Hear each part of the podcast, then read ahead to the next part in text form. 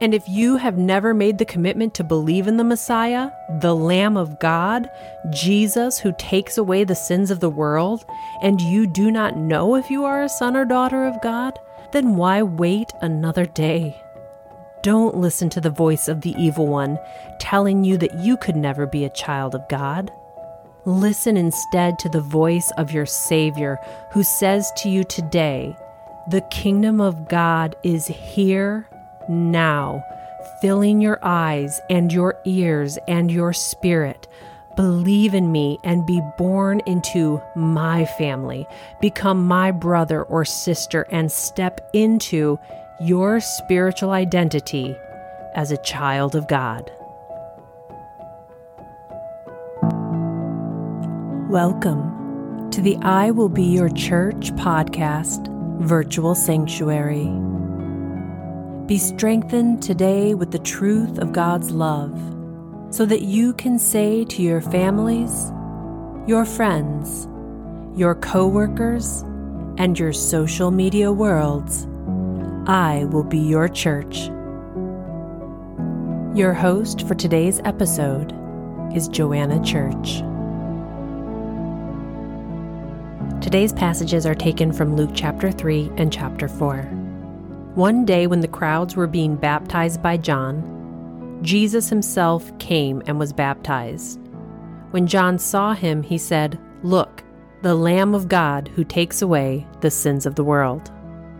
After he was baptized and as he was praying, the heavens opened and the Holy Spirit in bodily form descended on Jesus, looking like a dove and a voice from heaven said, You are my dearly loved Son, and you bring me great joy. Then Jesus was led by the Spirit into the wilderness to be tempted there by the devil. For forty days and forty nights he fasted and became very hungry. During that time the devil came and said to him, If you are the Son of God. Now, this passage of scripture doesn't end there. It goes on to say three temptations that Satan brings to Jesus to try and throw him off the course of God's will for his life. And all week, we are going to be looking at each of these temptations to understand some of the common ways that we also are tempted in this life. And if you haven't listened to Sunday's episode called He Understands Our Weaknesses, I recommend you do that so that you can truly appreciate the lessons of this week. But for today, we are actually going to start with the very first temptation that Jesus had to fight during this time in the wilderness.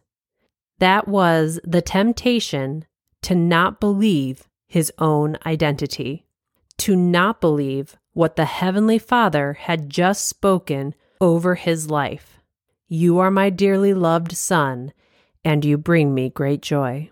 The scripture we read to start shows how, before Jesus began his earthly ministry, for 30 years he had grown up as a regular son and brother, a member of the community, no miracles that we know of, and outside of one recorded instance when he was around 12, he wasn't being broadcast as some kind of spiritual wunderkind.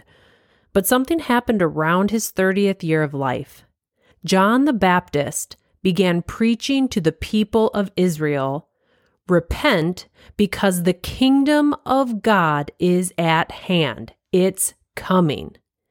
And according to the prophecies of the Old Testament, John the Baptist was a prophet in the wilderness preparing the people for the revelation of the Messiah. Once John began this, it was a sign that it was time for Jesus to step into his earthly ministry and to be revealed as the Messiah, the Savior of the world. So, the first thing that Jesus did was he went to be baptized by John. And while he was there, the actual audible voice of God spoke in such an open way that the other people around Jesus heard it as well. And what is it that God spoke over this Messiah, this Savior? He spoke his spiritual identity over him. So, for 30 years, he had grown and matured in his physical earthly identity as Yeshua, son of Joseph and Mary, carpenter from Nazareth. But now, Jesus was speaking his true spiritual identity in such a way that it would be without question. As we talked about in Sunday's episode, Jesus was fully man as well as being filled with the full Spirit of God. So he endured the same temptations and challenges in his flesh that we all do. So imagine 30 years of knowing that you are called as the Savior, as the Messiah of your people, but having to live a life of simplicity and obscurity until that day when the Spirit of God leads you into the wilderness. First to be baptized and have both the word of the prophet and the word of the Heavenly Father spoken over you. So John called him the Lamb of God who takes away the sin of the world. And God called him my Son, whom I dearly love and in whom I have great joy. So, in those words, he was being told to shed off the obscurity of the first 30 years of life and to put on the spiritual identity of what would be the rest of his life the Son of God and the Lamb of God who takes away the sins of the world. Then, immediately following this revelation of identity, he was taken even further into the wilderness so rather than being thrust into the limelight and the recognition of being the long awaited Messiah of the Jewish people, he is actually taken into a complete aloneness where the rest of the flesh needed to be shed off by 40 days of praying and fasting until he was so devoid of physical strength that there was nothing left that remained except his complete reliance on who he is in the Spirit and the identity that was given to him by God. What a picture! What a test! What a moment in history. And then the evil one comes, whom the Bible calls the enemy of our souls. This evil one was there over the millennia when the prophecies about the Messiah were being spoken and written about by the prophets. The evil one was there when the star appeared in the sky and the angelic hosts of heaven sang the words, Peace on earth, goodwill towards men to the shepherds in their fields. The evil one was there whispering in Herod's ear to kill all the babies to try and snuff out Jesus' life. The evil one was there, and he saw in the temple when 12 year old Jesus amazed the religious leaders of his day with his wisdom and his knowledge. And the evil one heard the same voice of God come out of the heavens and declare over Jesus, You are my son. So, after watching all of these historical events unfold, the enemy comes to Jesus in his weakest flesh moment where he is utterly alone, where he is starving and thirsting. Probably not how Jesus thought the revelation of his identity would play out as a starting line. So here comes the enemy to try and throw Jesus off the course of his destiny. And what is the very first thing he uses to try and do this? He says to Jesus, If you are the Son of God, if you are the Son of God. He attacks Jesus with the question of his spiritual identity. Does this sound similar to another time when we've heard the enemy was tempting a child of God? Remember in the garden when the serpent says to Adam and Eve, Did God really say? And here he is again in a different desert garden saying to Jesus, did God really say that you are the Son of God, the Messiah? The enemy's tricks and his lies never change. Today, you may be listening right now, and you are hearing that nasty whisper in your heart.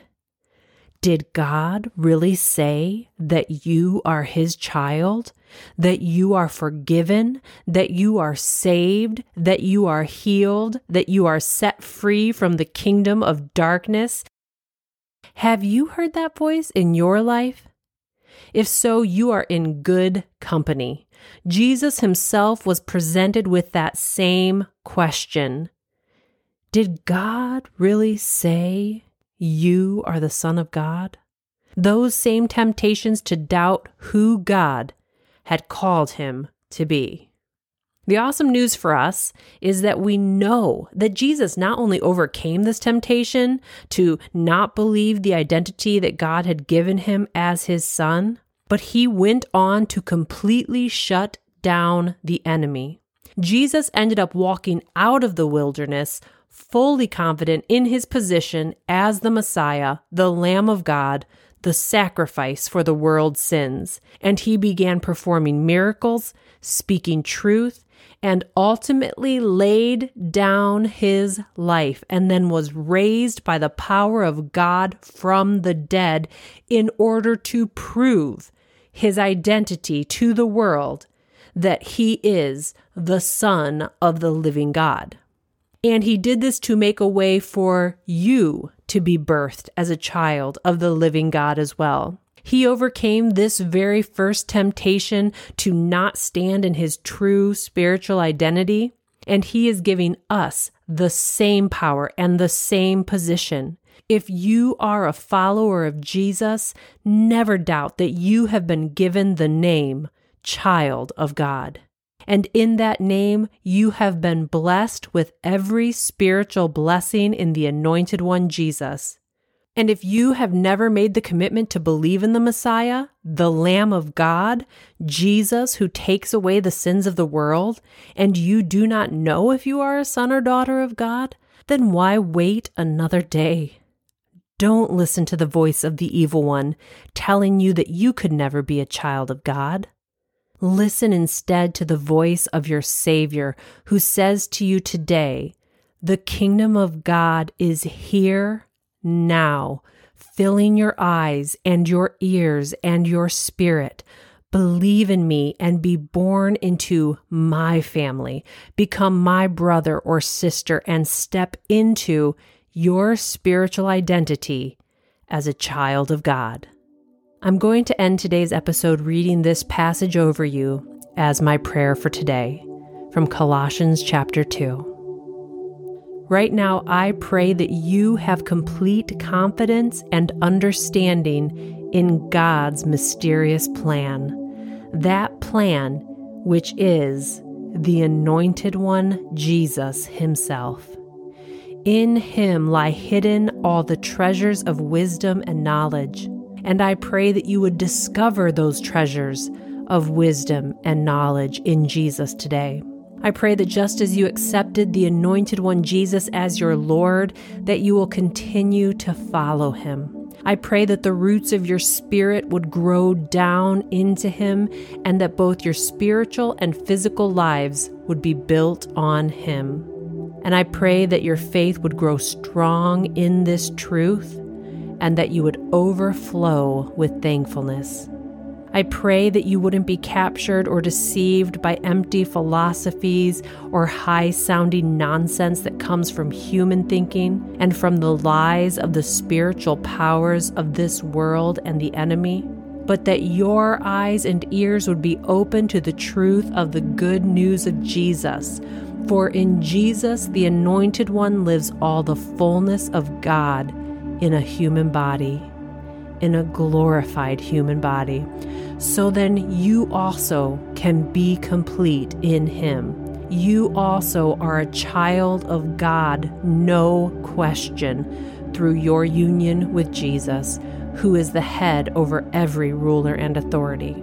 I pray that you would see that the Lord Jesus has performed a spiritual circumcision on you. He has cut away your sinful nature. For you have been buried with Christ when you are baptized, and with him you are raised to new life because you trust in the mighty power of God who raised the Anointed One from the dead. I pray that you can see clearly that you were dead because of your sins and because your sinful nature was not yet cut away, but that now, as you receive Jesus, God has made you alive with him, for he forgave all of your sins. Jesus has canceled the record of the charges against you, and he has taken those judgments against you away from you, and he has nailed them to his cross. And it was by this that he disarmed the spiritual rulers and authorities, and he shamed them publicly by his victory over them when he died on the cross and rose from the dead. Let that be true in your life today that the lies of the enemy would be disarmed, and that you would walk in the knowledge of your identity as a child of God, and then go be the church to your world. If you feel blessed by the I Will Be Your Church podcast, please subscribe so you never miss a day, and then share it with your friends. Check out our website, iwillbeyourchurch.com, to learn more about us, check out Ben's blog, connect with us on social media, and become part of this church family movement.